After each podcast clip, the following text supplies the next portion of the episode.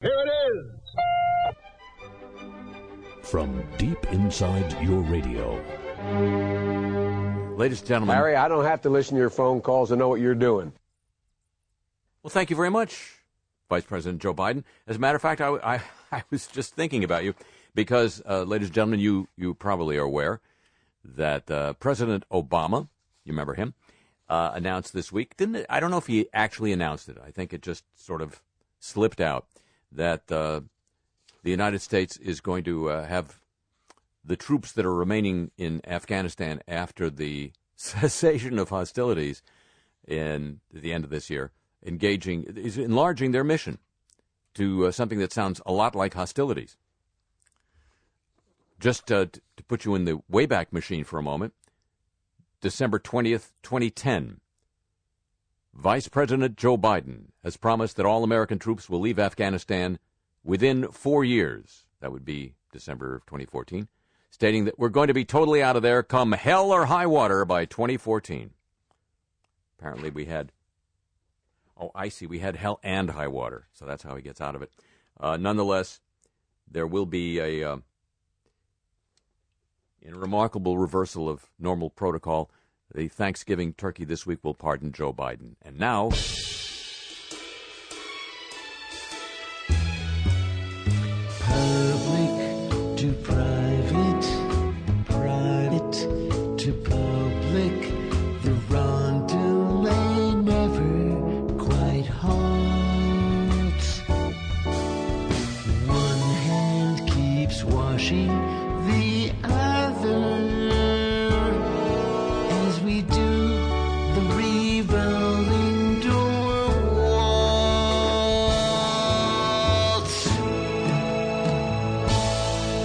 The passage from public to private and back again continues to uh, make news this week, uh, and and uh, partly because thanks to our old friends at Goldman Sachs, and what wonderful friends they are, they uh, you know in the in the wake of the financial crisis, they got themselves named a bank.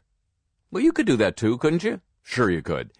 Uh, just to uh, make it make it nicer for them, a an examiner, supervisor at the New York Federal Reserve Bank, Carmen Segarra, whose uh, personal responsibility was to keep tabs on Goldman Sachs, um, had some career difficulties after she reported that uh, Goldman Sachs didn't seem to have a company wide conflict of interest policy. Uh, she made news again recently when she made public some tape recordings indicating that Goldman Sachs had um, participated in a deal which an official at the New York Federal Reserve called shady but legal, basically for the purpose of making a Spanish bank, Banco Santander, seem more financially sound than it actually was. Uh, she was expecting was Carmen Segarra to testify this week at the Senate Finance Committee hearings on matters relating to the New York Fed. She wasn't allowed to, but William Dudley, the head of the New York Fed, was, and he got a bit of a grilling from Senator Elizabeth Warren about all of this. But you know, William Dudley, head of the New York Fed, his previous job, oh yeah, 10 years at Goldman Sachs. There's also another investigation of Goldman Sachs, uh, along with JP Morgan and a couple of other banks, for their increasingly large role since federal lo- laws loosened restrictions on this, their increasingly large roles in worldwide commodity trade. Uh, in case that seems a little bit abstract to you, a New York Times story a couple years ago went into great detail on how Goldman Sachs had, uh, at least for a moment in time, pretty close to cornered the market, the world market on aluminum, and uh, also owned a, a large amount of aluminum warehouses and uh, got into an interesting business where rather than deliver aluminum to the customers who wanted it, like Budweiser, for your beer cans, they would just ship the aluminum from one warehouse to another and uh, rack up warehousing and shipping costs, which they charge to the ultimate customer. That's right, you, your beer costs more, thanks to Goldman Sachs. All this coming about at a time when, according to the New York Times, uh, Goldman Sachs was beginning to shed its uh, poor reputation that it had gathered, garnered in the wake of the financial crisis. That I, I was saddened to hear that. Not that they were that this happened at this t- time, but that they were beginning to shed it. I think we can do something about that. Hello, welcome to the show.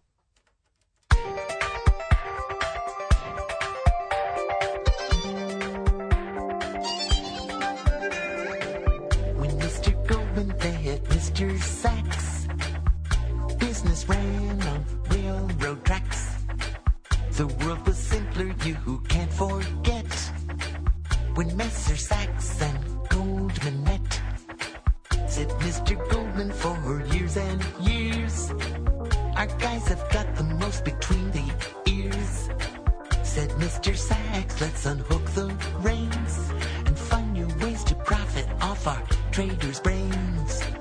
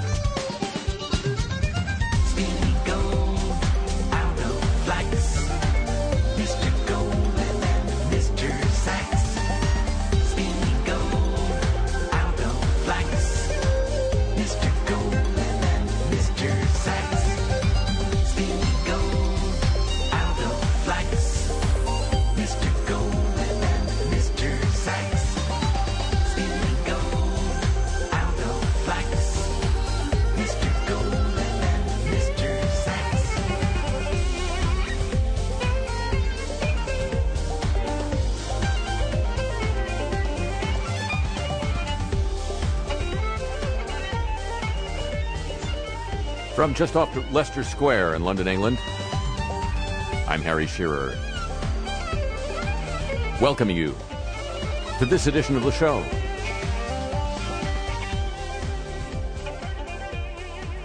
And now, ladies and gentlemen, Once I had a secret that lived within the heart of me. Well, years before Edward Snowden sparked a public outcry with the disclosure that the National Security Agency had been secretly collecting American telephone records, some NSA executives voiced strong objections to the program. Not this program. I don't think they'd heard. Oh, sure, they heard it. Current and former intelligence officials tell Associated Press that the program exceeded the agency's mandate to focus on foreign spying, would do little to stop terror plots, the executives argued. This 2009 dissent, led by a senior NSA official and embraced by others at the agency, prompted the Obama administration to consider, but ultimately abandon, a plan to stop gathering the records. The secret internal debate had not been previously reported. The Senate this week rejected the administration's proposal that would have curbed the program and left the records in the hands of the telephone companies rather than the government.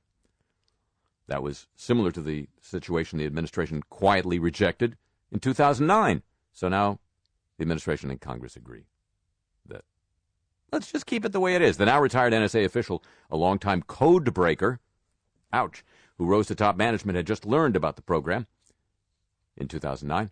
He argued to then NSA Director Keith Alexander that storing the calling records of nearly every American fundamentally changed the character of the agency. Oh, it's got a character now. Next thing you know, it'll have a plot. Alexander politely disagreed. Former official spoke on condition of anonymity because he didn't want to lose his legs.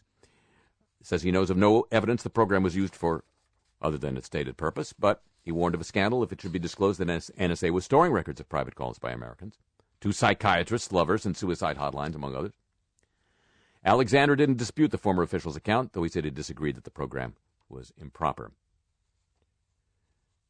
The uh, dissenting officials wanted the NSA to stop collecting the records and instead have the agency quickly send queries to the phone companies as needed, letting the companies store the records as they're required to under telecom rules. In a departure from the bill that failed Tuesday, they wanted to require the companies to provide the metadata in a standardized manner to allow speedy processing. The lack of such a provision was among the many reasons many Republicans say they opposed the legislation in the Senate this week. And the most transparent administration in history is fiercely resisting the release of an executive summary of a 6,300 page Senate report on the CIA's torture program. That's what Senate aides tell Foreign Policy magazine, raising fears the public will never receive a full accounting of the Bush administration's torture practices. At issue is the report's identification of individual CIA officers by pseudonyms. The CIA and the White House want the pseudonyms completely stricken to further protect the identities of CIA spies. So the fake names they want taken out. Senate aides say many of these redactions are unnecessary and render the report unreadable, unlike many other government reports. Now, even after Senate Democrats agreed to remove some pseudonyms at the White House request, the Oval Office is still haggling for more redactions. Until recently, the administration had avoided taking sides in the spat between the CIA and the Senate Intelligence Committee over the 40 million five year study that's harshly critical of the agency. However, White House Chief of Staff Denis McDonough is now personally negotiating with Senate Intelligence Chairwoman Dianne Feinstein for further redactions. McDonough, it just so happens, is close, according to Foreign Policy magazine, is close to John Brennan, who just happens to be director of the CIA. Cozy in there, isn't it? The most transparent. It, yes, it is. You can see right through it. This week's kabuki comes from Washington. President Obama met this week with Saudi Arabia's Prince Mutaib, the son of King Abdullah, and the head of the Saudi Arabian National Guard. The president thanked him for Saudi Arabia's role in the U.S. led coalition fighting the Islamic State group. The White House says Obama praised Saudi Arabia's role in promoting Mideast peace and stability. That means he didn't mention the fact that the Saudi government for years has been funding Wahhabist groups outside of Saudi Arabia, sort of to filter off the dissent that might otherwise percolate inside the borders of the kingdom. This week's Kabuki, for your listening pleasure. And now, ladies and gentlemen, something else happens.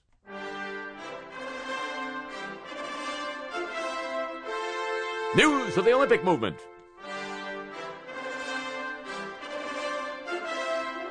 Produced by Jim Ebersol Jr.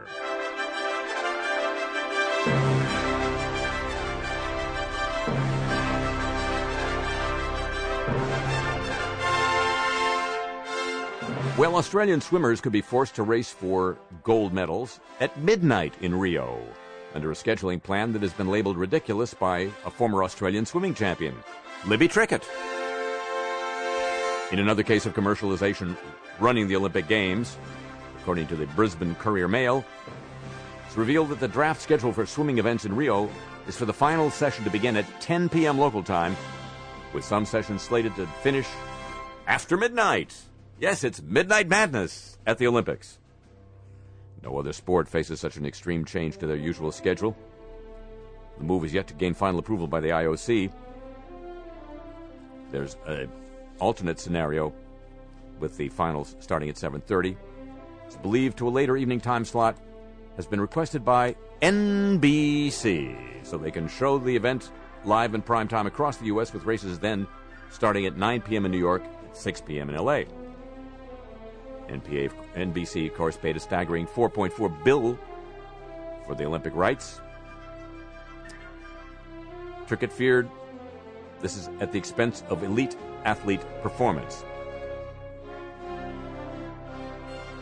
It's silly that the- early that's the only thing that can really bug me sometimes about the Olympics, says swimmer Trickett, is it's such an amazing event with such with amazing physical feats being produced, but then there is that commercialized side of it.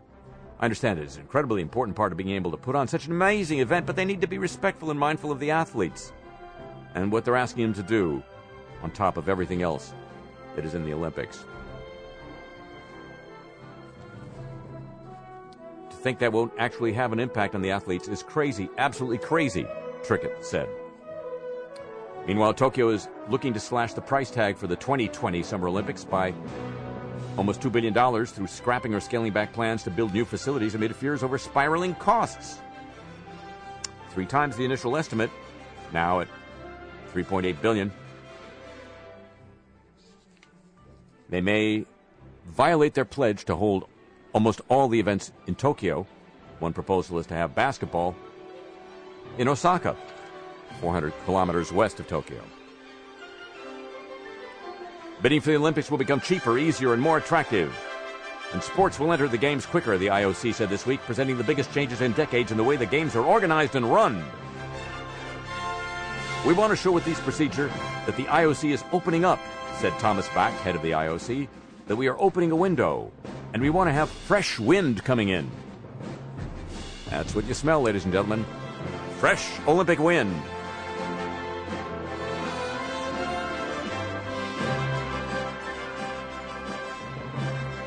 Four of the six cities bidding for the 2022 Winter Games dropped out, fearful of costs, denting the Games' reputation as a lucrative project. Where'd they get that reputation? Now the IOC will foot part of the bill for bidding, including paying for evaluation commission visits, which had previously been paid for by candidate host cities. Future hosts can also stage events outside the city or even outside the country that's bidding for reasons of sustainability, breaking with a long Olympic tradition of one host, city, and nation. A fresh winds a blowing. The Olympics, it's a movement, and we all need one. Every day.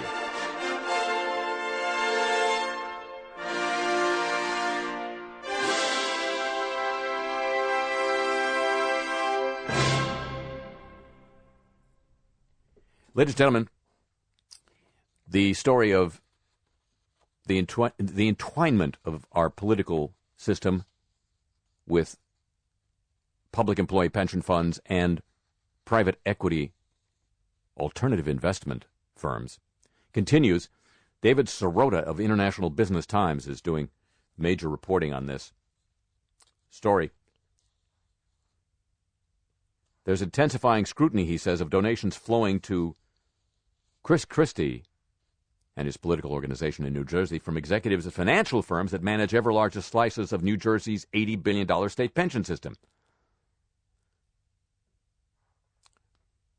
This week, private equity executive Robert Grady announced he's stepping down from the chairmanship of the New Jersey State Investment Council. That's what makes decisions on the investments of pension funds. Christie called Grady a friend of mine for nearly 40 years. In recent months, campaign finance documents revealed that under Grady's leadership, the state of New Jersey has awarded lucrative pension management contracts to hedge fund, private equity, venture capital, and other alternative investment firms whose executives just happen to make campaign contributions to Christie's campaign, his state party, the Christie led Republican Governors Association, and the Republican National Committee. The donations were made despite New Jersey and federal rules aiming to restrict contributions to state officials like Christie who oversee pension investment decisions. Grady, former executive of the Carlyle Group, a hedge fund or private equity group, I believe, was in regular communication with Christie's campaign officials at the time the campaign was raising money, and he was overseeing the state's pension investments. Grady pushed New Jersey to move pension money into an investment in which his private financial firm was also investing. New Jersey also invested in Carlyle Group funds during Grady's tenure. He justified his push to invest more state employees' retirement money in alternative areas by arguing such investments would maximize returns. Yet, while fees paid to Wall Street firms have spiked during Grady's tenure, New Jersey's pension system's returns have trailed the median returns for similarly sized public pensions. This gap has effectively cost New Jersey taxpayers billions in unrealized returns.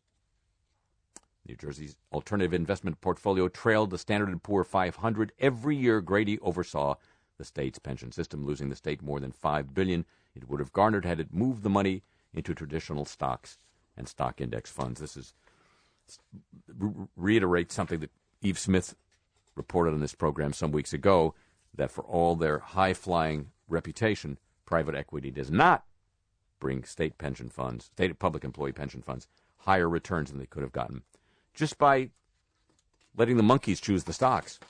You know that research. And now, ladies and gentlemen, I have said, I don't know if I've said it on the air. I've said it in public uh, apropos of the move of this program to a different home station in, in Southern California after uh, it was pulled off the radio transmission of uh, the previous station, although retained online, because I said, you know, broadcasting still has its place, an important place, and so do landline phones. And I made the same case about both of them that when an emergency strikes, your cell phone and your computer are not going to be something you could depend on for emergency information. You're much better off with a portable radio and with a landline phone. This from Ars Technica, website about technical stuff.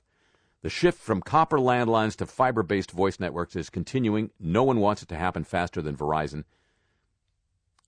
Not everyone wants fiber because when it comes to voice calls, the newer technology doesn't have all the benefits of the old copper phone network. In particular, in particular, fiber doesn't conduct electricity, which copper does. That means when your power goes out, landlines might keep working for days and weeks by drawing electricity over the phone lines while the phone that relies on fiber will only last as long as its. Oh, sorry, my battery ran out. Thus, while many customers practically beg for fiber, others, particularly those who have suffered through long power outages, want Verizon to keep maintaining the old copper lines. But Verizon and AT&T as well continue to pressure customers to switch, and they uh, allege the customers do that the phone, the legacy phone companies are not keeping the copper lines repaired.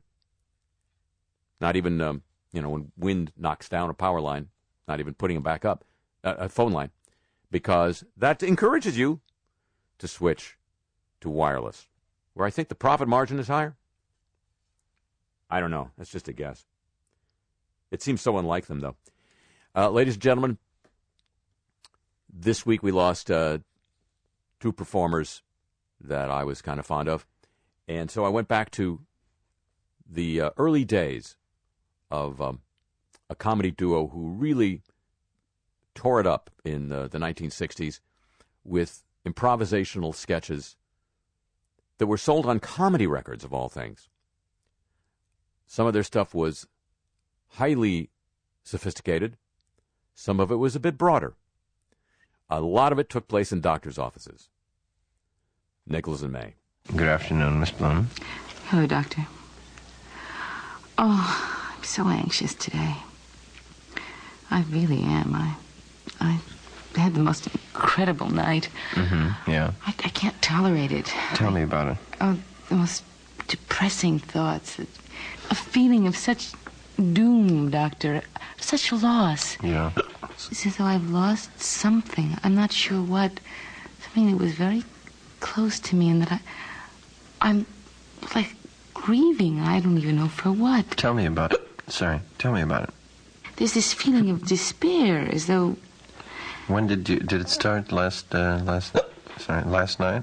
yes, some uh, almost about an hour after I left you, I suddenly I was making dinner, and so I just Oh, it was after you left here. yes, I didn't even care about anything.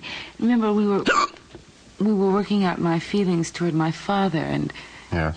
And my anger at him. Oh, I do remember very well. And of course, there was a, a fe- that might it might help if you just held your breath. Thank you. Go on.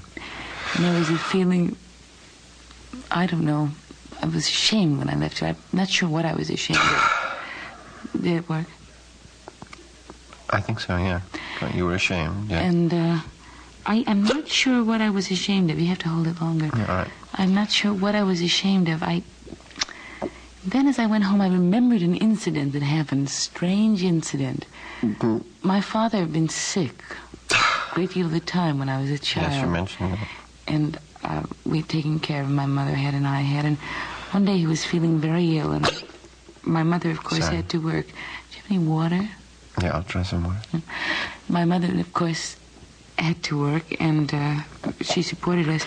And my father was very sick, and he asked me if I'd stay home and take care of him. Mm-hmm. And uh, I, I didn't want to. I wanted to go out and play. And he, uh, you know, if you held your breath while you drank it, and sip it very slowly. All right, I'll try that. Yeah. And uh, oh, where was I?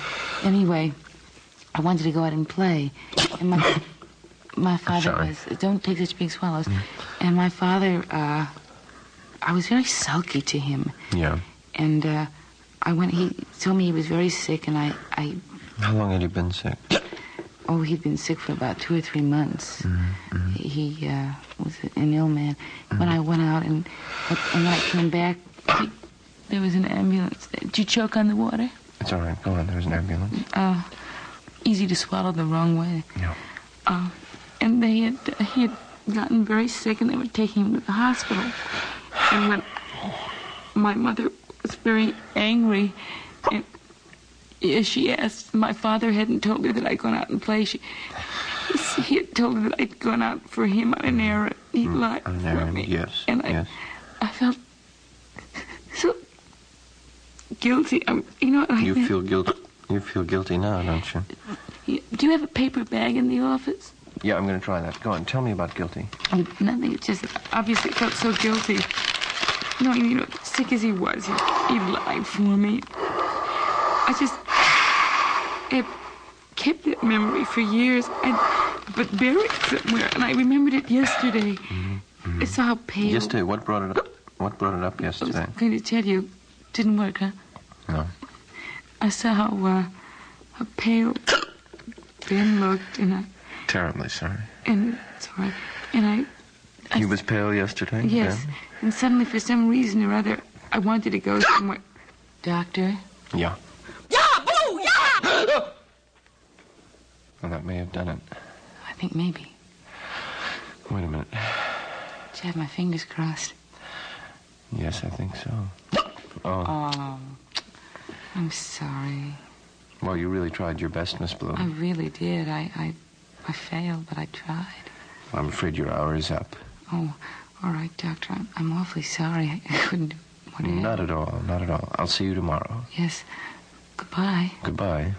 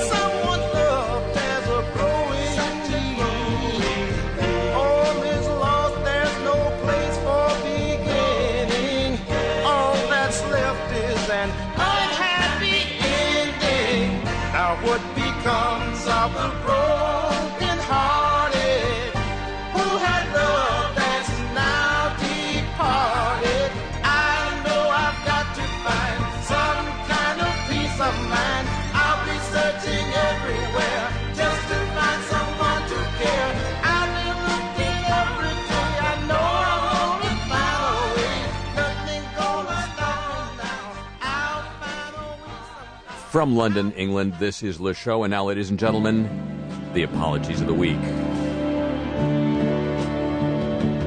We're so sorry. Dave and Buster's, uh, a restaurant and entertainment chain in England that purports to be American. Well, you've heard of it, right? Has apologized after a tweet promoting its Taco Tuesday was deemed racist and offensive. Oh, it's a Texas-based company. All right, okay, I, all right. Maybe it's part of America. And I, well, it's Texas. Was accused of perpetuating racial stereotypes against the Hispanic community after it made a pun in Spanish on its Twitter account. "Quote: I hate tacos," said no Juan ever. Sorry.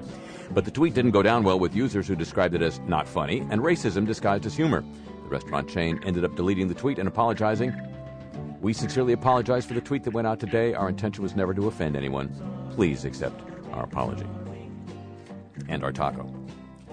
Children's author Daniel Handler, pen name Lemony Snicket. Here's another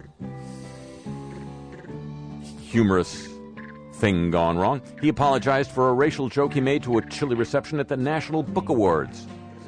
On Wednesday night, the novelist joked about his surprise that black author Jacqueline Woodson, winner of the National Book Award for Young People's Literature, was, quote, allergic to watermelon, unquote. Just let that sink in your mind, Handler said. Video was captured by C SPAN. See it for yourself. He went on to say he needed the approval of several black, black writers and Barack Obama to put his observations in a book to both laughter and grumbling from the crowd. Next day, he tweeted an apology for his ill conceived attempts at humor. Quote,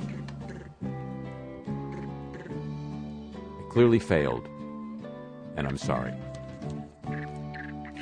The global quality chief of Takata Corporation has apologized, and an official for Honda acknowledged the automaker broke a disclosure law.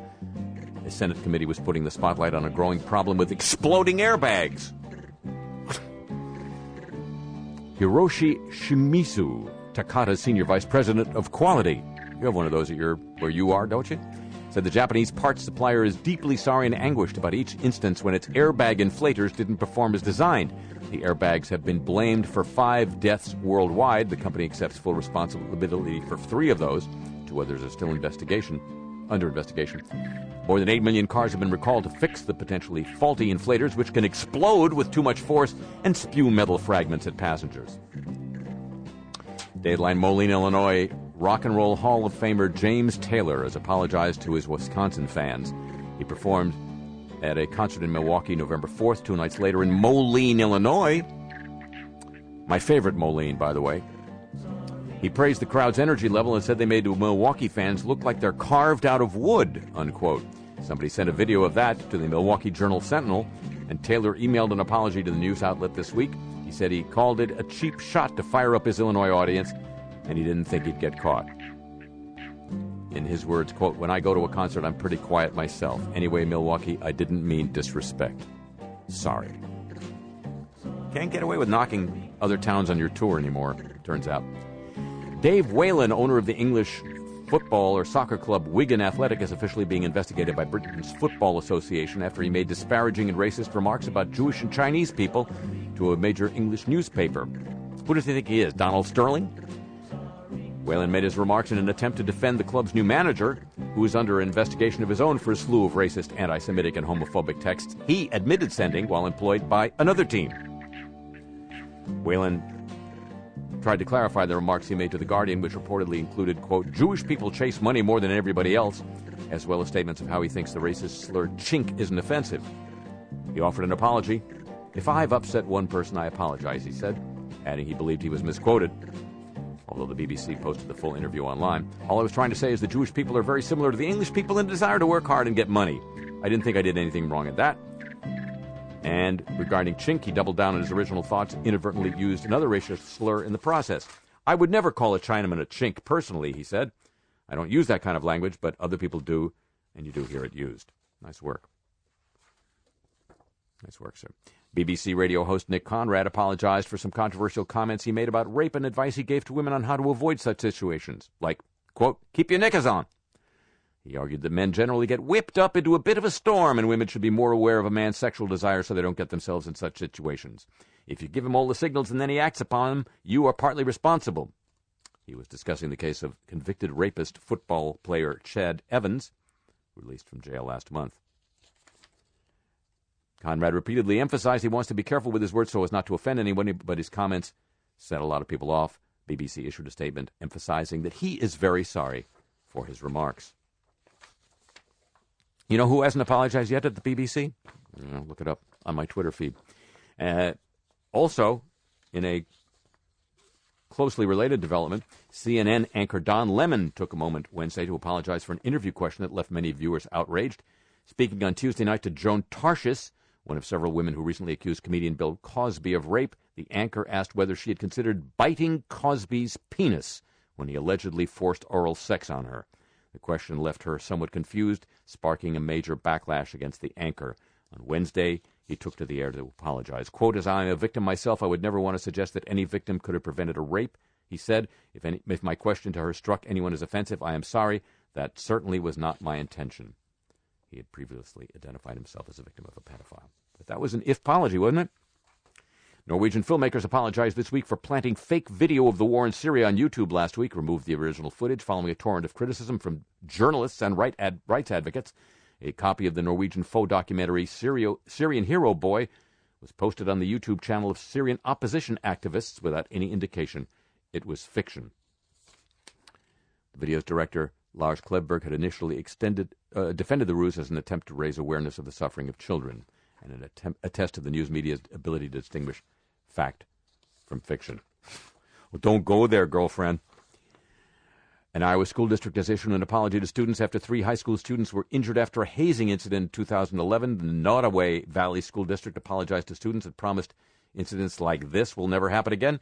The apology, Superintendent Casey Burlow said, on behalf of Nodaway Community School District, its staff, employees, and myself, I want to apologize to our students and their families, names redacted per court order, for the assault that occurred to them while they were student athletes in our wrestling program. I want to assure them that we've now put in place and are enforcing policies to make sure that that type of thing will not occur again to any of our other students. The apology came part of a civil settlement as a result of the 2011 attack when three underclassmen wrestlers were sodomized with jump rope handles. That sort of thing will never happen again.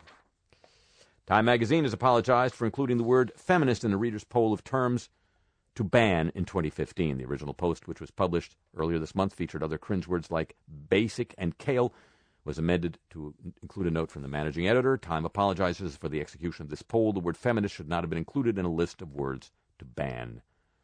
The nuance was lost. Poll briefly explained that feminist was included because it's become a thing that every celebrity has to state their position on. And Barbie is sorry. In a posting on Mattel's Barbie Facebook page, reason enough not to be on Facebook. Barbie has a page there. The iconic doll apologized, or her writers did, for a 2010 children's book that portrays her failed attempt at becoming a computer engineer. In Barbie, I Can Be a Computer Engineer, Barbie is depicted as totally incompetent, dependent on the help of men, unable to even restart her computer. We believe girls should be empowered to understand that anything is possible and believe they live in a world without limits, Barbie's Facebook post says. We apologize that this book didn't reflect that belief. All Barbie titles moving forward will be written to inspire girls' imaginations and portray an empowered Barbie character. Unquote. Barbie's writers. The apologies of the week, ladies and gentlemen. It is a copyrighted feature of this very broadcast. So I mentioned in passing there during the apologies the kerfuffle surrounding Bill Cosby. And uh, the Washington Post has a huge takeout today, Sunday. Uh, interviews with many of the women who've come forward, named women. Uh, remarkable similarity to their stories, whether they're whatever they are. There's a remarkable similarity to them, uh, and the um, the backlash continues. NBC, you know, uh, has canceled plans for a new sitcom starring Bill Cosby. Netflix has canceled a, a testimonial celebra- celebration of his 77th birthday special program. Uh, so that's one way that this is not like the Jimmy Savile scandal in Britain, where uh, the BBC scuppered, their word, a uh, an investigation into Jimmy Savile's adventures as a sexual predator, and instead put on an anniversary celebration documentary, no, actually concert program, paying tribute to him just before he died. Back to Cosby, um, more backlash apparently to follow. Um, whether more people will surface to make more accusations, whether he will have more to say than uh, his refusal to comment in an AP interview and his silent head shaking in the uh, NPR interview last weekend. Good hard, good hard nosed questions, by the way, on that. Real, really tough journalistic uh, questioning.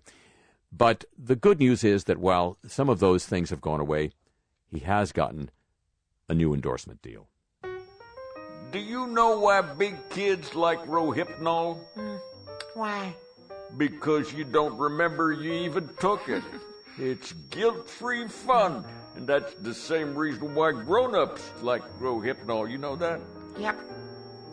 But you know why some people don't like Rohypnol? Mm-hmm. Because it's a pill. Mm-hmm. Yick. Pills are medicine. They're not fun. But you know what's fun? Artificially flavored gelatin desserts. You got that right. And here's your prize a nice bowl of Gel Hypno. What's that? Well, it tastes just like that chocolate flavor you've learned to love, right? Mmm, sure does. And it's cool and creamy because I put it in the fridge and made it with something creamy, right? Oh, yeah. So who cares what it is, right? Right. it's cool and creamy. And you know what? What? It makes me feel dreamy. Even big kids need a treat. And Gel Hypno makes it easier than ever to treat 'em right. Gel Hypno. From the makers of Gel Hypno. When America's dad says it's good, even big kids don't cry. And when you serve Gel Hypno, the only screams you're gonna hear are screams of delight.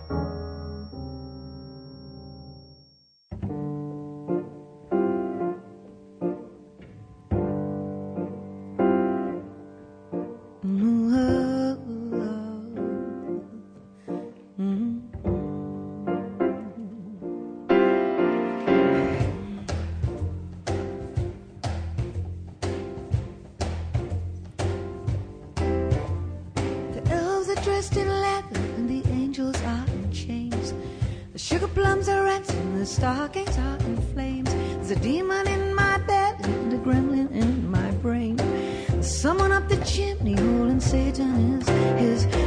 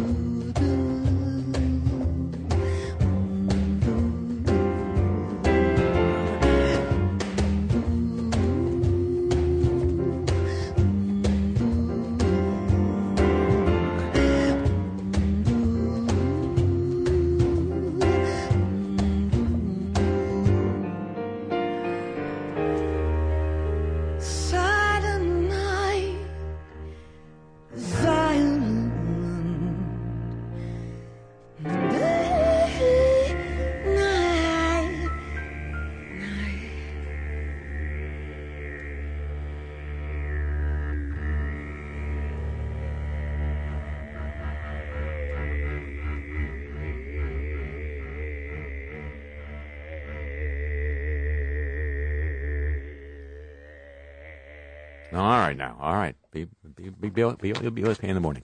Um, well, you know what? That's that's uh, Judith Owen's and my uh, reminder that uh, our Chris our benefit charity Christmas shows now called uh, Christmas Without Tears will be coming to New York City, San Francisco, San Francisco, Chicago, and Los Angeles uh, very shortly, and they're for the benefit of mental health charities in those local communities as well as the New Orleans Musicians Assistance Foundation and the New Orleans Musicians Clinic. So they're and they're fun, and they're fun, and you stuff like that and other stuff too. Uh, a lot of lot of guests whose names you'd recognize, especially after you hear them. So word of the wise, and that is uh, it's a Christmas single with all ben- all proceeds to charity as well. Now, ladies and gentlemen.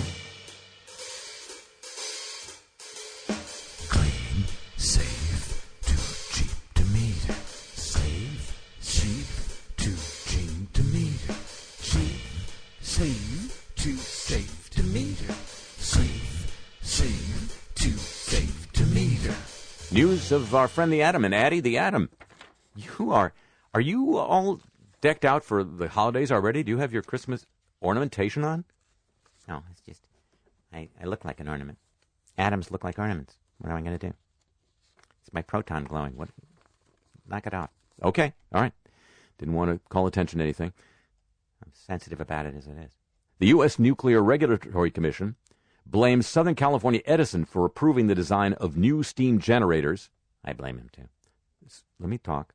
That ended up destroying the usefulness of the San Onofre nuclear generating station. Mitsubishi Heavy Industries was blamed for the faulty design. So, uh, who's going to pay for uh, tearing down San Onofre now that uh, it's destroyed? Its usefulness is destroyed? Let me guess. General Motors? No. The California Public Utilities Commission? Them? No. They decided that customers, not stockholders of the two companies, should cover most of the cost of the debacle. It had a debacle? It was a debacle. By a five to nothing vote. Hey, at least it was unanimous. The PUC assigned three and a half billion of the cost to ratepayers. Com- customers will be paying for the failed nuclear plant until 2022. It's already been factored into their bill since 2012. So, so they're used to it. Now, Edison customers bet they're glad now, huh? Well, they should have gone to the competition, shouldn't they? Yeah, that's a good point. Dateline Las Vegas, a report from a state agency to Nevada's incoming legislature, and Governor Brian Sandoval charges bias by the Federal Nuclear Regulatory, Regulatory Commission staff members and urges elected lawmakers to continue to back the 25 year fight against plans. And here's one of my favorite words in the nuclear vocabulary to entomb the nation's radioactive waste at Yucca Valley or Yucca Mountain. Say it again. Entomb. Thank you. A report approved by the Nevada Commission on Nuclear Projects alleges inappropriate interactions and relationships mm, between NRC staff members and the Federal Department of Energy officials preparing plans for the Yucca Mountain repository. Any roofies involved? I no, no, nothing like that. I don't think so. Relationship. I know. It accuses Regulatory Commission staffers of abandoning a key ethical principle and complicity in setting radiation emission standards for the project. Nobody cares about those, do they? Nevada certainly cannot rely on the NRC or the NRC staff to impartially and objectively evaluate the license application and its wildly optimistic conclusions regarding the site's suitability and safety, it said. The spokesman for the NRC, Victor Dricks, said he hadn't seen the report approved by the state commission. The document notes no final decision has been made whether the Yucca Mountain project lives or dies. This is just the very beginning of the fight over the safety issues, said a uh, Nevada activist. A federal appeals court ruled last year the Nuclear Regulatory Commission must either approve or reject the Energy Department's request for a license to open the repository. Officials have said a full slate of licensing hearings could take at least three years. Hey, the waste is going to be there for a million. That's right. What's three years when you're talking million years of safety for the whoever whoever for the bonobos who follow us. A South Korean public debate commission this week asked the government to build a facility by 2055, a facility to permanently dispose of spent nuclear fuel. After it made a year-long review, the Public Engagement Commission on Spent Nuclear Fuel Management. And uh, is that got a like a brief brief way of saying it? Yeah, PECOS which launched operations in February, reached a preliminary conclusion that a facility for the final disposal of nuclear waste should be built around 2055. The Commission has conducted a public debate through various seminars and surveys most of the past year. Interim facilities were also required to be built to temporarily store the nuclear waste will be, be finally sent to the permanent disposal facility. The permanent disposal means burying spent nuclear fuel about 500 meters underground to completely separate the highly radioactive material from people. People never go that deep. No, why would they? There's hot stuff there. The year 2055, they might think it was gold. The year 2055 was targeted, targeted due to fail, falling storage space and the time necessary for test running the facility. South Korea has been struggling to manage the spent fuel. The country is running out of storage space for the waste from its 23 light water reactors. The space is expected to be completely full as early as 2024. Shoot it into space. Yeah, they'll like it out there. Clean, cheap, too safe to shoot into space. Our friend, the atom.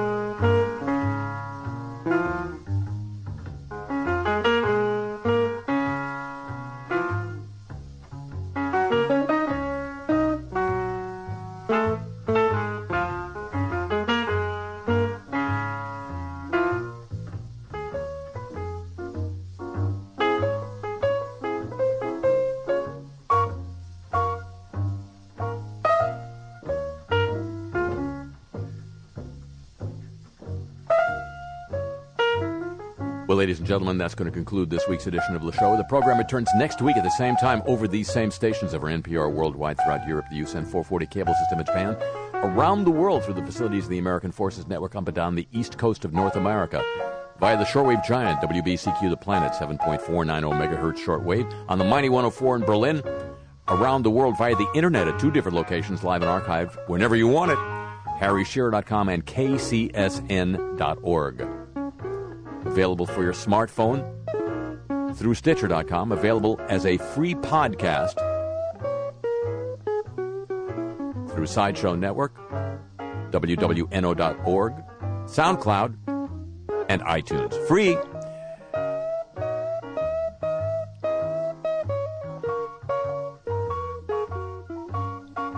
And it'll be just like finding a place, place for that spent fuel. If you'd agree to join with me then, would you? Alrighty, thank you very much. Uh huh.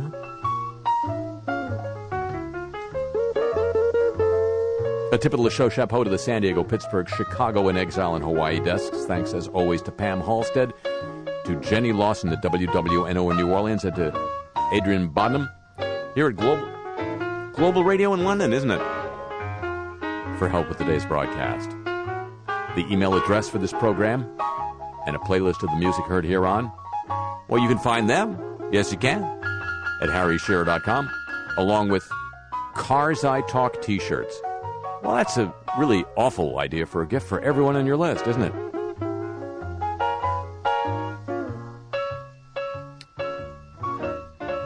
And me? I'm on Twitter at The Harry Shearer.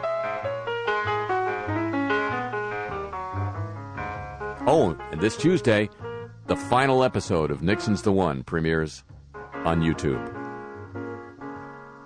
You might want to see it. The show comes to you from Century of Progress Productions and originates through the facilities of WWNO New Orleans, flagship station for the Change is Easy radio network.